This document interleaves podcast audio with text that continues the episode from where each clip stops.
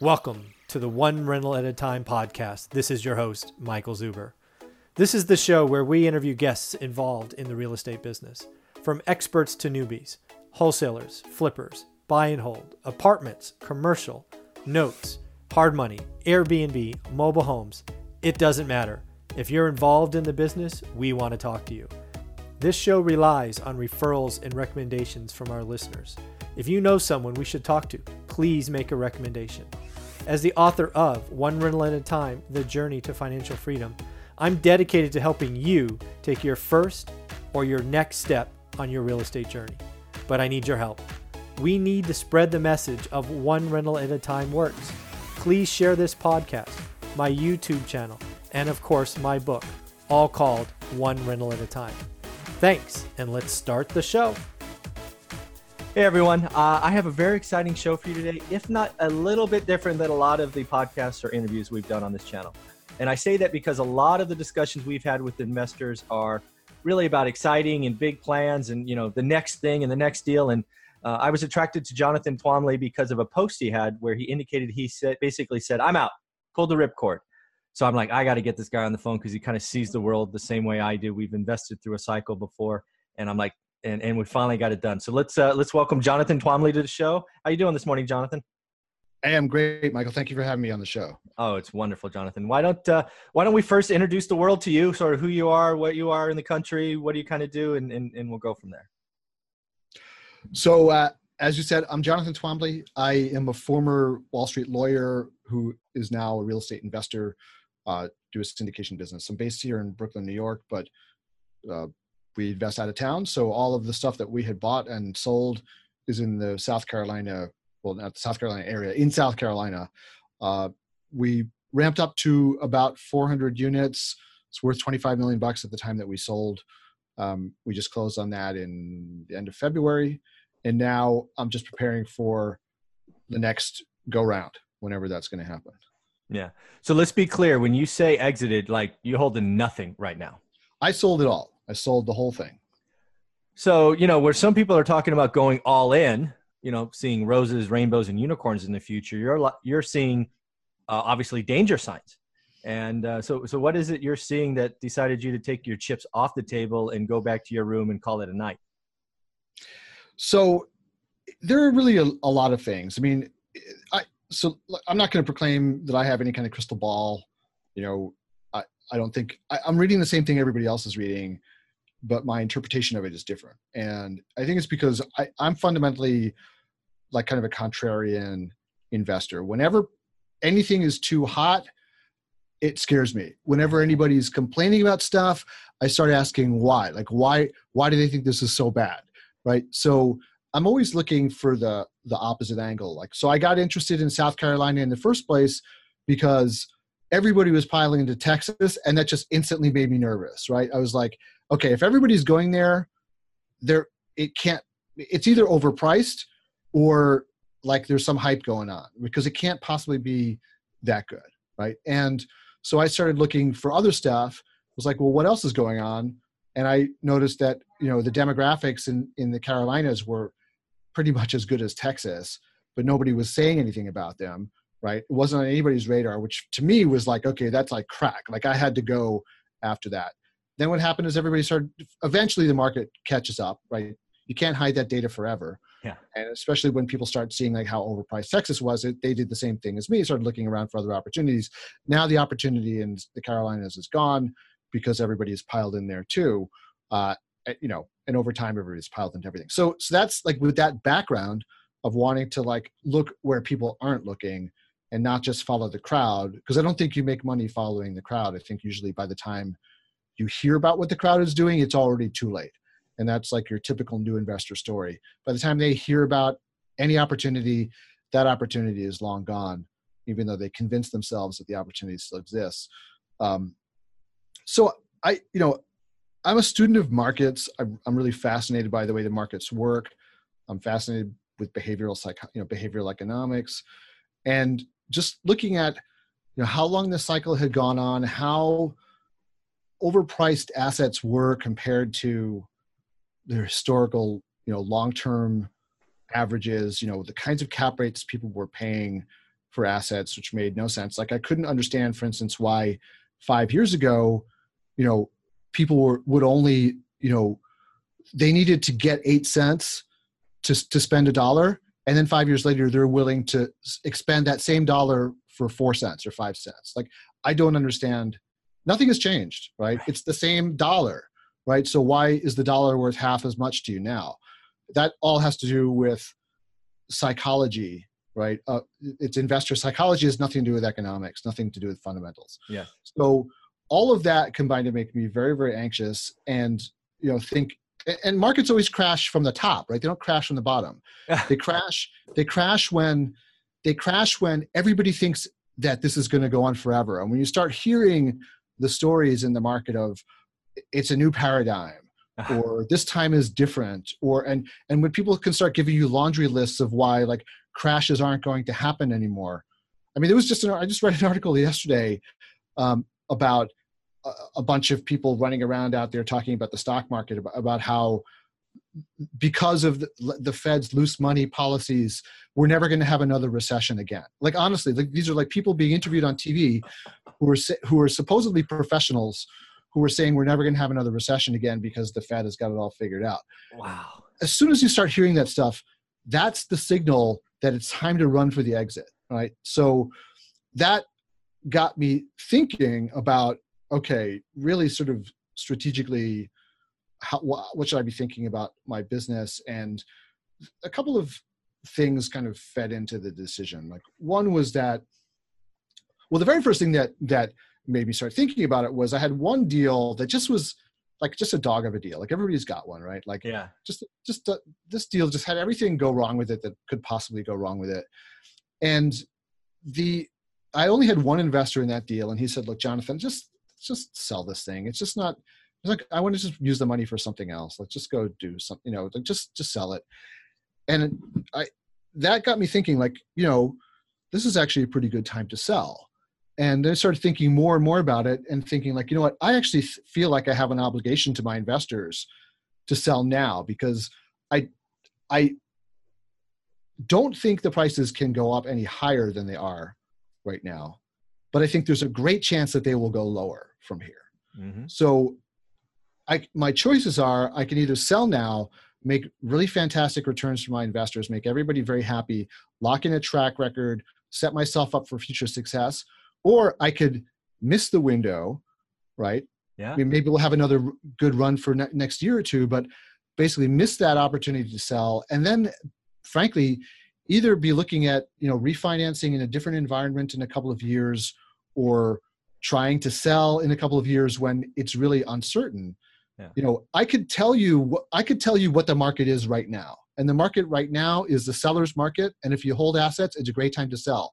I can't tell you what the market's going to look like tomorrow or a year from now or three years from now you know when we would have to refinance our debt so it seemed to me when you combine all of those things together just the signals were just flashing like sell make the money for your investors now while they're getting while the going is good and then start focusing on the, the next cycle uh, there's so many questions there and thank you for all of that. Let, let's let's i have so many questions about what your activity is today but let's not be remiss and talk about how long it took you to build this portfolio uh, okay. that was eventually sold for 25 million right? When did you start?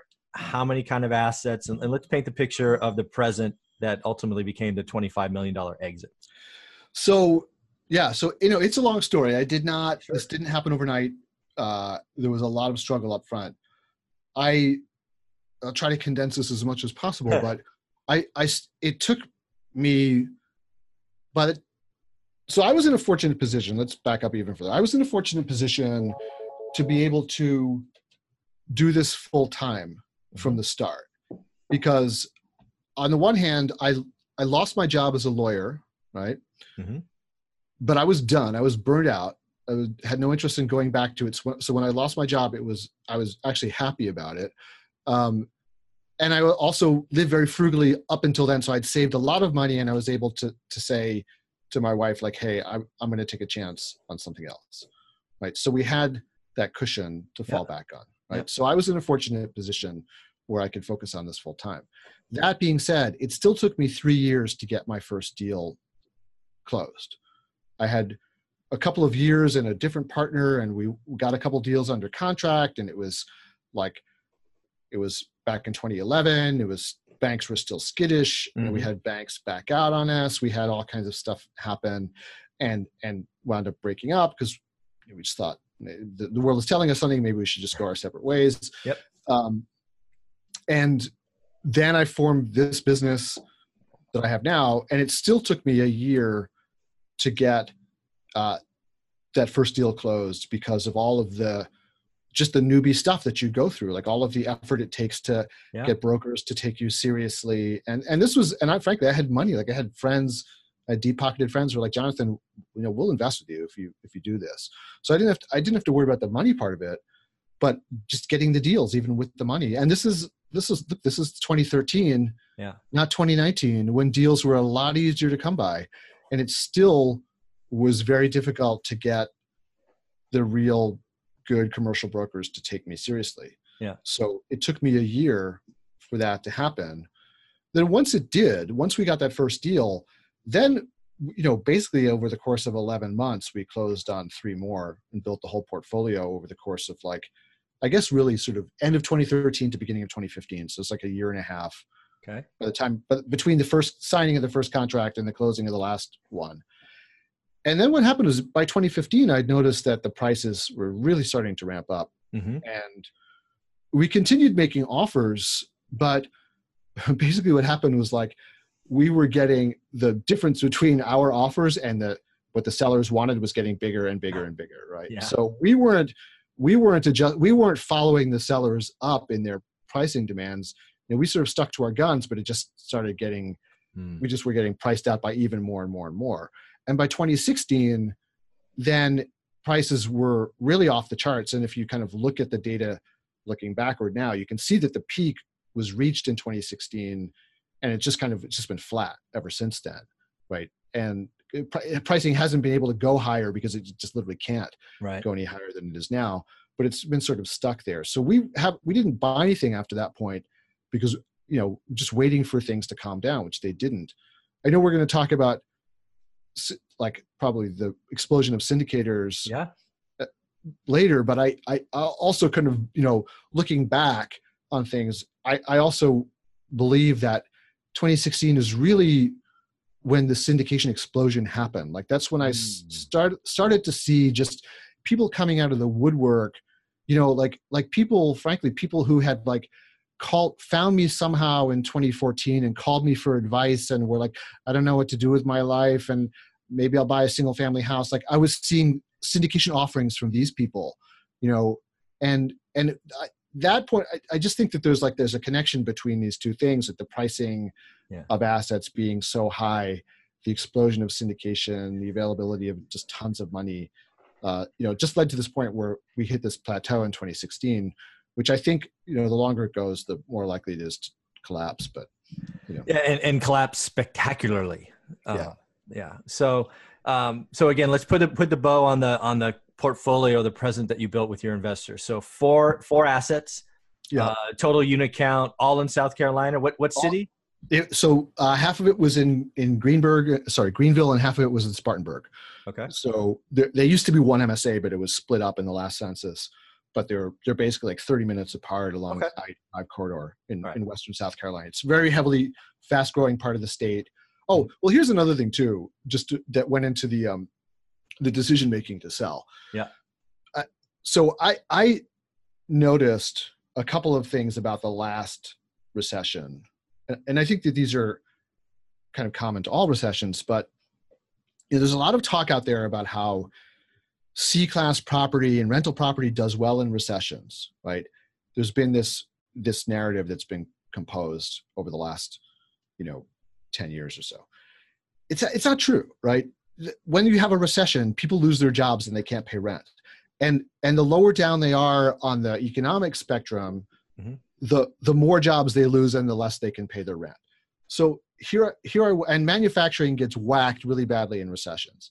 So here I was in a market with C class properties, right, in a heavily manufacturing part of the state, ah. right, and that started making me really nervous thinking about where things are going right? Like I didn't really want to be holding on to C class properties that are already vulnerable anyway Yeah. in a manufacturing area which is going to be vulnerable in a recession and you know just felt like the time to exit you know all those things put together super high crazy pricing you know looking at vulnerability on the downside coming up when the recession hits you know, it's going to hit we know it's going to hit at some point Yeah. so those things and and frankly you know looking at like a property that was struggling even as great as things are now Yeah. like what would happen in a recession to that property right so um that was a scary thought to me so i thought like if i can find somebody frankly to overpay me for this property like why would i not do that right why would i not sell it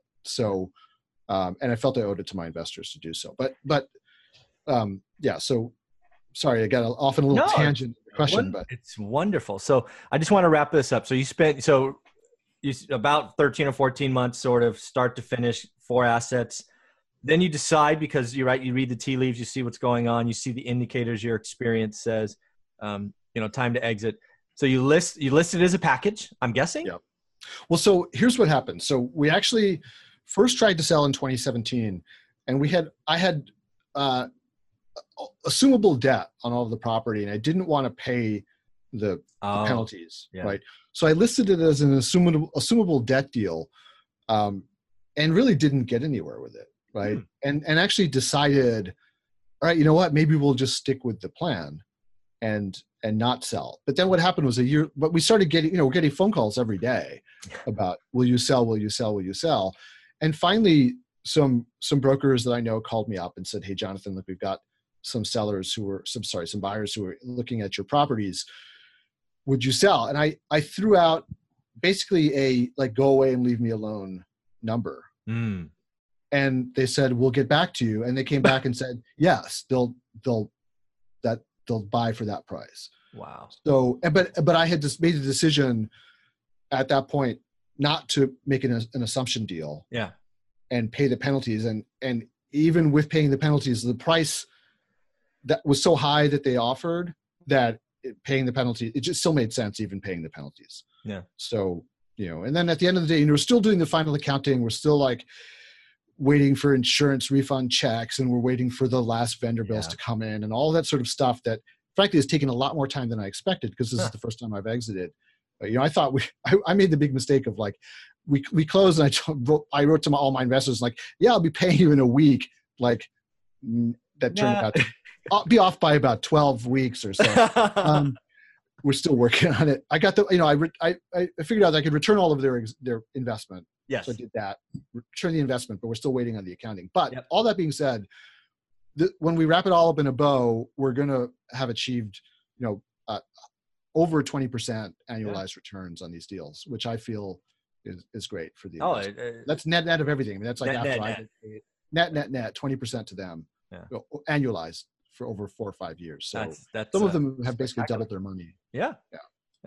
So uh, I'm guessing. So you gave them a walkaway number of 25 million. They came back and said, "Cool, let's do it." So it actually never was in on LoopNet or MLS or wherever you would post it. know, the second time around never got listed. The first time around, you know, was a listed deal with with brokers in South Yeah. Carolina who blasted it out to, Huh. you know, a lot of people. But uh, it, the assumption part of it turned people off, right? Yeah. So we just didn't get the kind of offers Got that it. we wanted. Okay. But then when the kind of off market, you know, individual calls kept coming, then you know, Yeah. like I said, thought, well, this just makes sense to accept Yeah. What, what was what was happening is people were. Well, let's just talk about it now, right? I think we both we both feel it in the environment. We, I don't know anything nearly as large as you, but having apartment buildings just means you're on brokers' radars and they're just calling you all the time, going, "Will you sell? Will you sell?" You know, I got I got I got to create my walkaway numbers. That's a great idea. Um, I'm going to do that today for all my apartment buildings. Uh, yeah but- i mean yeah. it's it's a great time to it's a great time to do it you know Yeah. Yeah. Yeah. There's a yeah. Uh, I'm I'm going to do that today. So there's there's a tip of the day at least at least for me. That's that's awesome. So let's talk about the elephant in the room, right? Um, what changed in 2016? The syndicators. We we both have felt that we both we both see it. I actually refer to it as the Grant Cardone effect. I don't know if he gets gets the credit or not, uh, but with his YouTube present and marketing machine, um, I think there's lots of people that believe they can sort of follow that model, right? Bigger is better, 50 units and above, all of that. Uh, do you see it the same way, or, or you know, what kind of caused that spark? You think? Yeah, well, I mean, I think like the really underlying issue is just the availability of so much money in the system, right? Mm. There's so so much debt, so easy to get debt, and there's just been like a, a feedback loop that has started where you know people the people who got in early have been making money and then that kind of like fuels this narrative of how easy it is. And then so that's sort of like you know the availability of all this cash i think is the first piece of the puzzle. But then on top layered on top of that is like the grant cardone and like you know other people I won't mention by name because they're Mhm. friends of mine, but you know, like like there there are there are people out there who have created really really good marketing machines Yeah.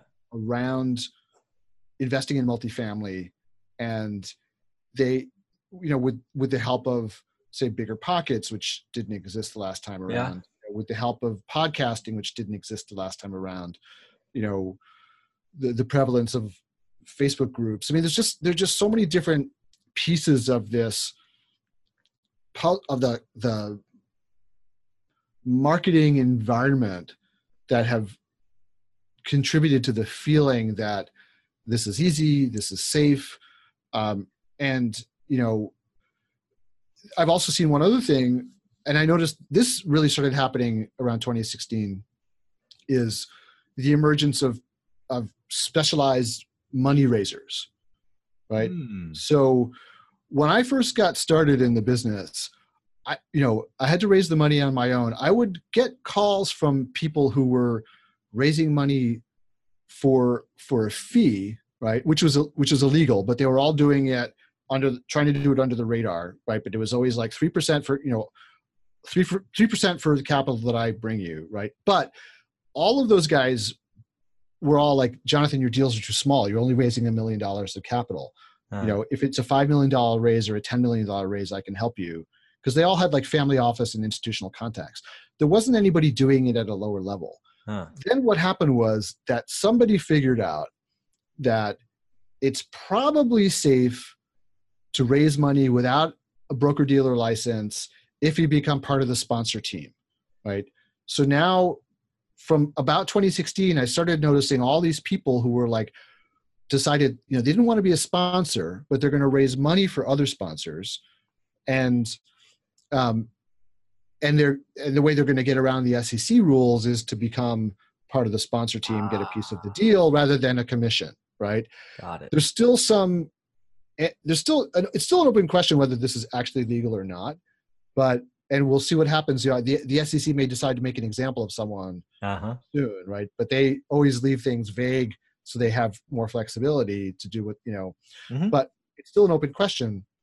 But you know, on the one hand, like this is really efficient. Like I think it's it's actually in one way like really great that there are people who now are just focused on raising money. And like if you're someone like me who doesn't really like the money raising part of it, like you can just focus on doing deals.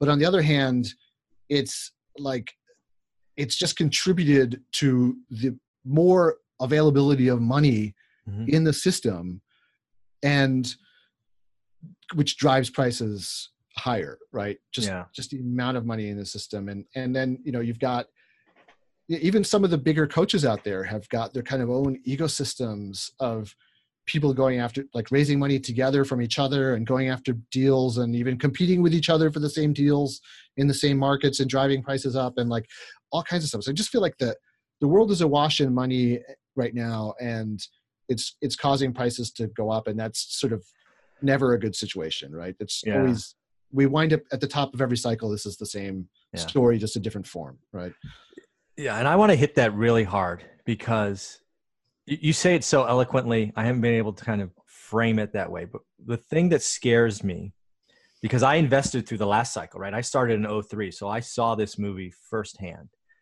But for me, the story or the rhyme, you know, history repeats itself, all of that. People have, you know, 10 year, mem- 10 year memories and 12 year cycles, you know, all that stuff. Um, it's just the asset class was different. The last time we had this was houses, I think right? Yeah. Because of HGTV and the flipping shows were the big deal. And then we had Countrywide and IndyMac giving anybody a loan with liar loans, right? So kind of the same story, but Yeah. the asset class is different. So folks, if you don't remember what happened after 08, look it up because that's going to happen again, in my opinion, in the apartment sector, the multifamily sector. Would, would, is that a fair analogy or, or link in your mind? Yeah, I mean, I think I think yeah, because look, what happened in in the so the the standards for buying single family houses got much tighter after the recession, Mm-hmm. right? Like like they really clamped down on all that stuff. So Mhm. it became harder to be an investor in single family houses, right? Mhm. So all the money had to go somewhere, you know, and especially given the fact that like they went and created all this money out of thin air, Yeah. right? So all that money now had to go someplace else. Mhm. And one of the places it went into was multifamily, right? And and Interesting. and these things have like you know so there's like there's a an expression like you know the you know what is it something like the the, the Fed is always preparing to fight the last recession, you know, Uh-huh. or like you know, the general is always preparing to fight the last war, and and I think there's there's kind of a like a dynamic where people look around and they they say, well, what did well the last time, or what's safe? Certainly, I did this too. I got into multifamily rather than you know anything else I could have bought, like retail or hotels or industrial or office or whatever, because I I went through the, the thought process like, well, you know, in a recession, all those businesses can go poof overnight, but people Yep. still have to have need someplace to live, and so multifamily is a you know a good deal, right? So, Yeah. and I think everybody else also went through that same thought process, and but now you have the situation where I think like multifamily is going to be a victim of its own success, right? Yes. It's it it it did have those characteristics. It still does have those characteristics, but the problem is it makes sense when you pay like one price for it, but it doesn't make sense when you pay another price for it, like a higher price for it, right? So, but because of the perceived safety, everybody has driven the price up, and when you do that, like you, you know, you know, like when you studied science in high school and you learned about like potential energy, you know, like the higher you lift the ball off the ground, the more potential energy it has for when you release it. Like markets are kind of like that, right? The higher they go up, the more risk they contain Yeah. they can take the least risk that a market has is after the crash that's when but that's when everybody's scared and they don't want to invest right but there's but the, but the market has been de-risked after a crash Yes. the opposite happens though is when the market is rising it's basically accumulating risk as it rises Yeah. and, but and but people see it rising and they think it's safe it's getting it's getting riskier and riskier and riskier but the perception from the amateur investor is that it's getting safer and safer and safer because it's going up Yeah. and and so and you just have this in every single cycle in every single asset class that there is whether it's stocks or, or bonds or real estate and then you know when things go up high enough then you get the the crazies coming out of the woodwork saying it's going to go up forever and these are the 10 reasons why and you don't have to worry about any of the risk because there's no more risk in the system Yeah. you know all the all the mortgages are you know have been collateralized and they're uncorrelated with each other so they can't all possibly go boom at the same time like we've heard that story before Yeah. like how, how there was no how how risk had been eliminated from the mortgage market because of the way they had packaged those Yeah, I remember. right so now we're hearing the same thing about multifamily Yeah. it has it has no risk because in a recession it'll do better that's complete bs it will not do better in a recession there's a good chance it's going to do a lot worse no not forever it's like everything else it'll go down it'll come back up but like if you're if you buy at the top and it and you know like you can't you can't you may not survive the bottom Yeah. No, that's yeah. These assets are tied to the debt. And if you can't fund the debt, they're going to take the asset. And exactly I've seen it exactly many times. So the other thing I want to hit on, you've hit on it a couple of times, is your obligation to your investors. I I I talk to I'll call them new syndicators all the time, right? They kind of seek me out, uh, either buy my stuff or ask for advice or all of that. Um, but they're all they all seem hyped up on caffeine, right? They're all wide eyed and eager. And, and maybe it's your Wall Street background, I don't know, but you seem to come at this from a very measured state with the right attitude and obligation, right? Your your decision is first to your investors. And why don't you sort of talk about that and and remind other either would be or people thinking about syndication, why the obligation to your investors is so critical. Yeah, well, I mean, there's a number of different reasons. So there's like kind of legal reasons and moral reasons and business reasons, right? All of for for all of them, right? So, but you know, coming from the background as a lawyer, you know, we're trained to uh, to understand that our obligation is to our client. Right? Yeah. We have a fiduciary obligation to our client to put their interests first. So, you know, I had that like whacked into me for 12 years before getting into real estate. So that's just like second nature to me. Yeah. That like my investors come, their interests come first. Like I have to put them first no matter what. Mhm. if there's a choice between me benefiting and them benefiting, I have to choose this.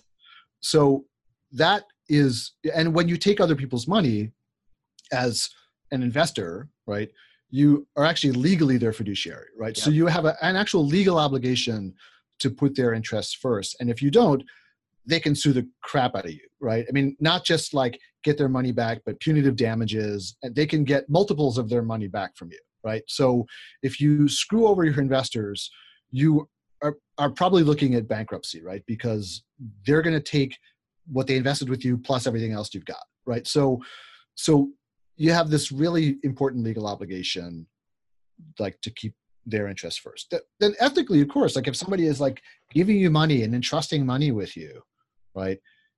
Like I feel very morally obligated to to make sure that they make money, even if I am not making money, right? Mhm. That's just you know, and also there's other things that come with it, keeping them informed. You know, if bad bad news happens, you have to let them know right away. Like Mhm. there's, you know, you can't do things that conflict with their interest either, right? You have to, you know, unless it's disclosed, disclosed and agreed to. So you, you have to, you have like a moral obligation to keep their interest first. Then finally, the, on a, there's a business obligation, which is like it's you know Warren Buffett sums this up ba- better than anybody. So I won't. I'll just quote what he says. Yeah. He says you have to be long-term greedy, not short-term greedy, Yeah. right? If you're short-term greedy, which is like you put yourself first, you you charge fees through the roof and you get paid whether your investors get paid or not.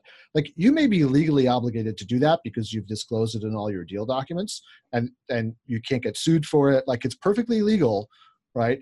But if you make a bunch of money and your investors get screwed, Yeah. they're not going to invest with you again, right? Mm-hmm. So you got a one-time hit and then you're done, right? Yeah. So you want to be long-term greedy, which is think about like if you if the shoe was on the other foot and you were putting money with somebody, would you be happy with this deal, right? And and I think and from the syndicator's point of view, what I think a lot of people don't really don't really get or don't really think about very much is that the people for the most part who are in, investing in uh, in syndications they are like legally considered sophisticated or legally considered accredited because they meet some kind of criteria. They don't actually really understand these deals very well right? Yeah. and they are not going to read all the deal documents and they don't understand the underwriting. So they oftentimes are uh, you know like they think they're getting a great deal because they got promised an 8% you know preferred return and where else can you get that? Now Yep. put aside whether they're you know at this point in the cycle whether they're even going to meet that pref. But you know you've got what i call like the 50 dentist deal and not to disparage dentists but like their expertise is teeth. It's not Yeah. sophisticated financial investments right? So they are going to look at this they're going to look at the stock market they're going to look at like cds and they're going to say wow 8% is great. Now if there are deals out there that i know of where essentially like you know they're going to get that 8% and the sponsor's going to get everything else because of the way the deal is structured all the upside all of everything Mm. right? You know? Or there's deals when i first started out what i was taught to do uh I, I didn't go through any programs myself but my first partner did so i kind of like got all the stuff from her.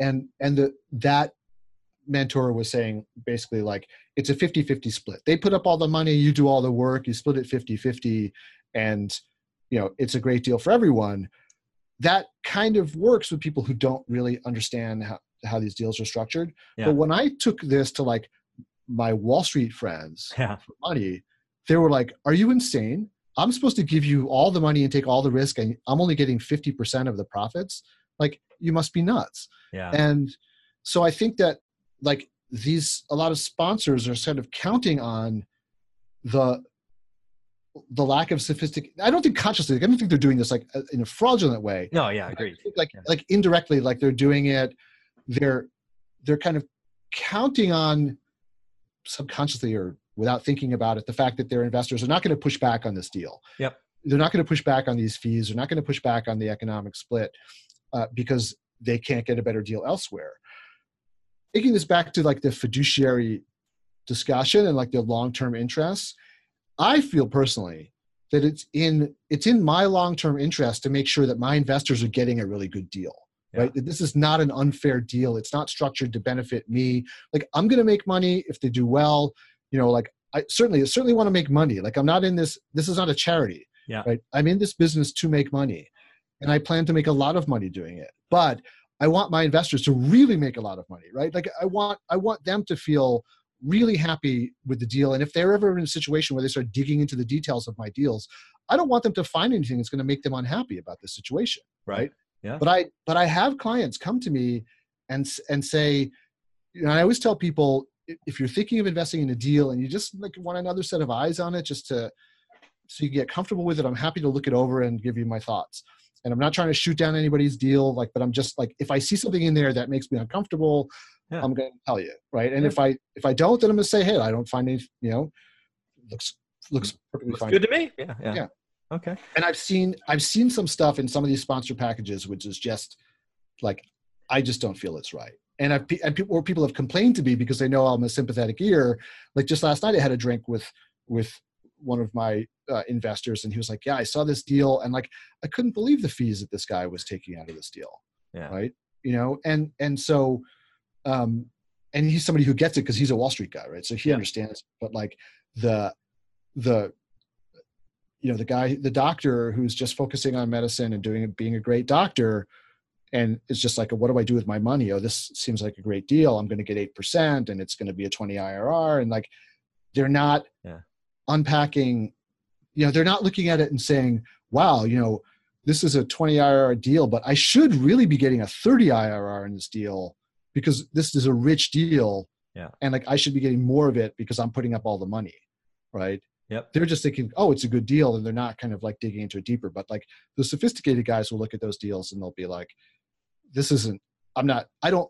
I, I don't care that it's a 20% IRR, like 20 a 20 IRR, Yeah. because I know this is a 40 IRR deal, and there's no way that you, Mr. Sponsor, who's putting up little or no money, should be entitled to half of the economics on this, just because you found the deal, right? Yeah. So Totally agree.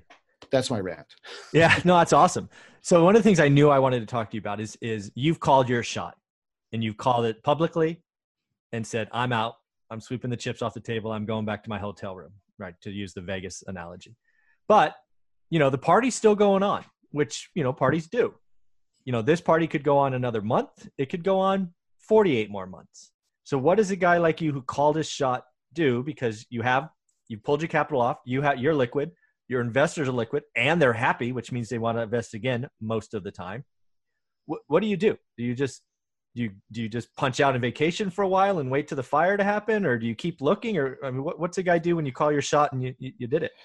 Yeah, you know, I mean, this is this is a tough. Honestly, this is a tough question, and um, so, you know, I, I I wish I could say I made enough money to like just go off to the beach for the rest of my life, but that wasn't true. I still got to work for a living, right? So, um, so what do I do now? Well, one thing that I that I am doing is continuing to bring investors onto my platform to get ready for the next time. Okay. Right? So, so I, I do believe that there will be bargains again in this. You know, it it there it always happens, right? You know, the business cycle hasn't ended yet. They haven't repealed that law yet. right? That's a good one. the law of gravity has not been repealed yet, right? So it's it's going to happen again. But you ask a good question, like, well, how long can I wait this out, right?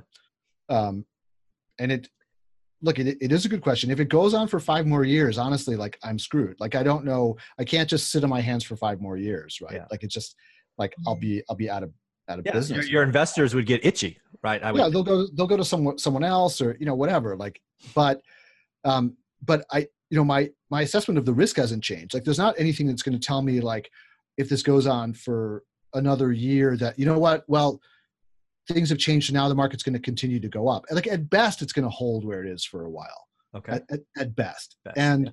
so what I'm do like what I'm doing as I started saying before is like I'm talking, you know, I still bring investors in, I have a conversation with them, I tell I explain my philosophy, explain my view. I say if you're patient, join my platform. Uh, you know, you don't have to really do anything. There's no obligation. You don't have Yeah. to do anything on my platform. But if you're a patient person and you don't need the money, you don't need to spend the money this minute, join my platform.